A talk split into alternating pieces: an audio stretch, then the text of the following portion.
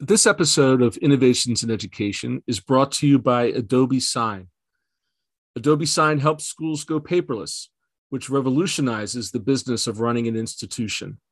Use Adobe Sign to create seamless workflows that are simple for staff and students to complete and can save your school both time and money, reduce errors, increase security and compliance, and foster operational resiliency. From HR, finance, and procurement forms to student facing forms like IEPs and device consent forms, paperless workflows powered by Adobe Sign create digital experiences in schools that make life a little easier for the entire campus community. Okay, hello, and welcome to Innovations in Education Higher Ed Edition. My name is Kevin Hogan. I'm edit- editor at large at eSchool News. I'm glad you found us. Uh, and welcome to the inaugural podcast for Innovations Education, specifically for, for eCampus News. Excited to start this particular journey. Have been working for a while with eSchool uh, on the K 12 sector. Obviously, lots of really interesting and important things happening in the higher ed space. I'm just really happy and excited to be able to cover it in this in these crazy times. As a journalist, it's a lot of interesting stories. So um, let's just get started this week and look at some of the top things that are happening and posted to eCampus News. I guess in terms of the back to school and back to campus, obviously the pandemic still takes top billing uh, when it comes to how colleges and universities are continue to adjust in this crazy time.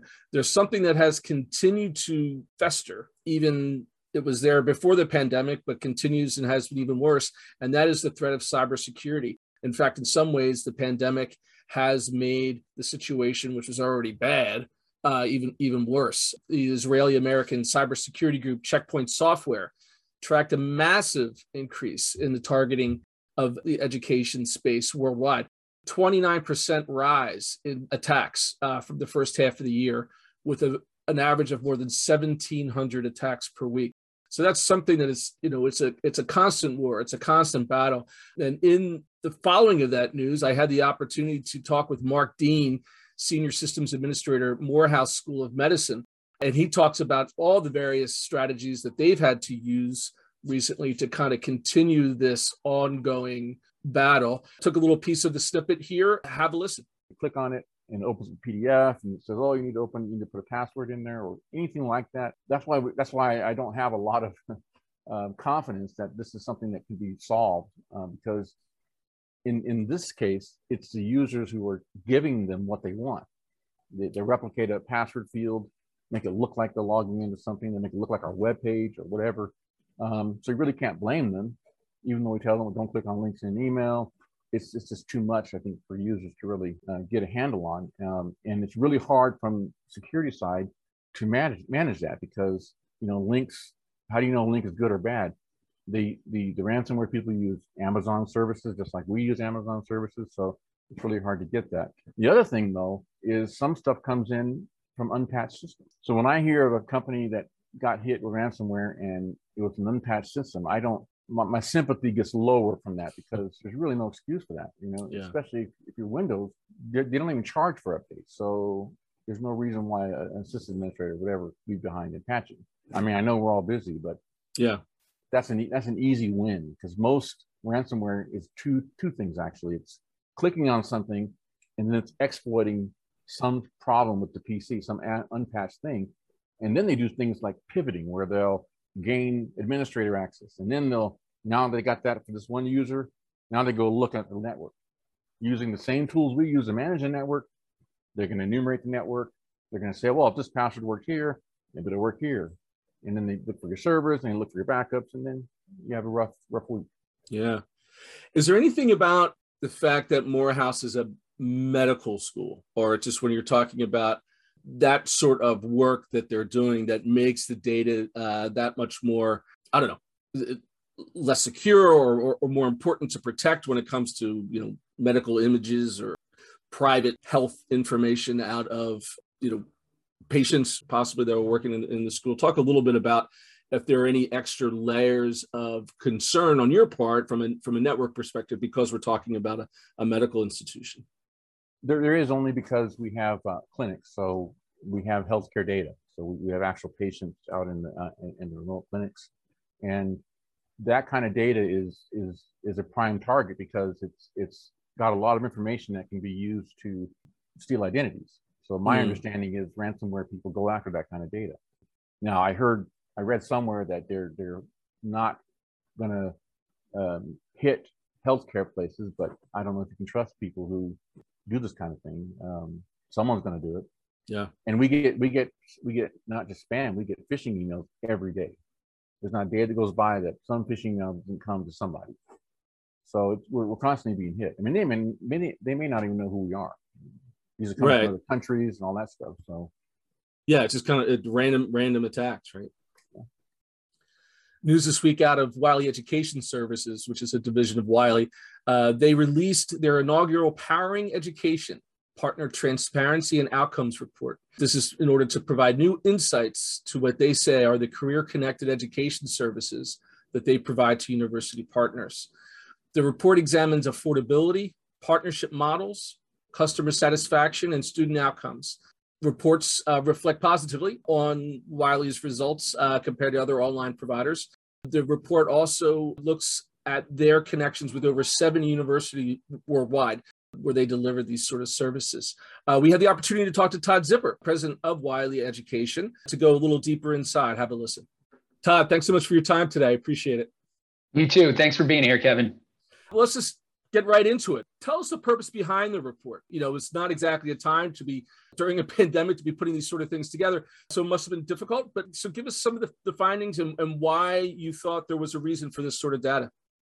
Yeah, well, you know, online education is really no longer a nascent service. And I think the pandemic showed that as we saw so many schools and learners um, you getting the primary their education online. And so, like others in the industry, we became, we really welcome the discussion and to try to create more transparency around what it is that university services is in terms of partnering with universities, companies like ours. And so we hoped to shed light on how we support our partners to show where they're empowered. And, and from the report, we really discovered that you know we wanted to expose what the partnership models were, customer satisfaction rates, tuition levels, graduation and retention rates. So those are the initial areas in this inaugural report that we have seen. You know, when we service roughly 70 uh, or so more universities, we have over 800 degree programs. We have over 200 plus uh, micro credential programs. And really, what it showed us was really four uh, major findings that our programs were more affordable than comparable online programs without sacrificing quality, which, as we know, we're the schools are in the driver's seats. These are their programs, these are their faculty, these are their admission standards ultimately.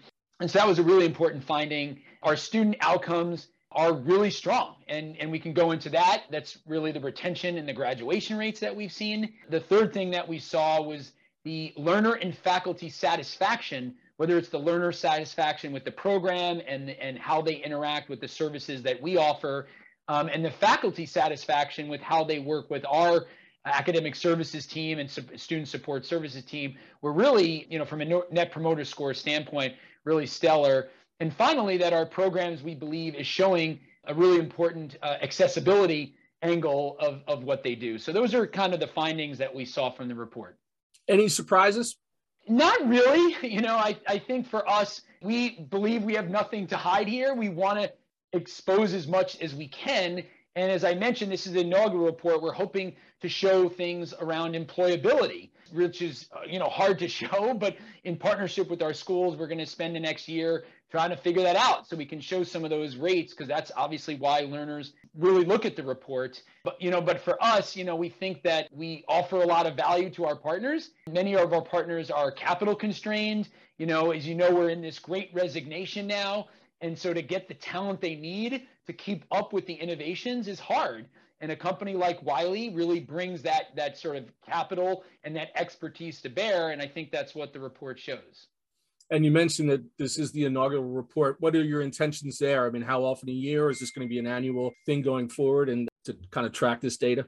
Yeah, I think it's going to be annual in nature, right? Because we want to see cycles of you know, enrollment sort of comes in, call it three stages throughout the year. You've got the fall, which we're in right now. You've got the spring, which is really the winter to a degree, and then you've got the summer. And I think it's really good to see that data sort of play out over over a year and see how we ultimately go. So yeah, we're to do this annually. We're now in a conversation with the market. We're exposing our, uh, a lot of what we're doing here, and then we hope to keep improving on that and and working with you know the market, whether it's it's regulators that that have interest here, whether it's pundits, um, observers that have opinions about it. We think we're going to you know improve a lot on what we're doing. Great. Well, uh, congratulations on the release. I know it, it, takes a lot of hard work to do that, and uh, good luck with the reports as it goes forward. Todd, thanks for your time. All right, you too, Kevin. Thanks so much. Okay, and finally today, uh, we have one other uh, recent report that I found to be particularly interesting up eCampus news site, and that has uh, that report came from EDUCAUSE. EDUCAUSE, whose event is going to be in person in Philadelphia, uh, which I'm very excited to attend, and that the team of eCampus will be there. But they released uh, 2020 research involving student experience with information technology. It included over 16,000 undergraduate students from 71 different institutions.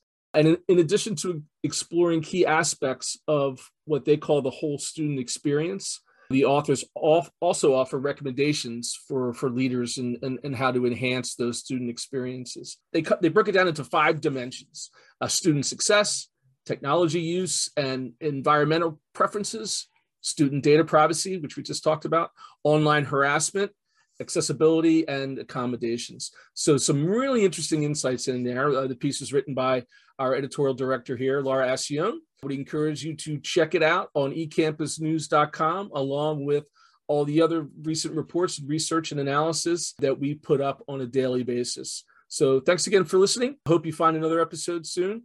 Once again, I'm Kevin Hogan. Thanks for listening.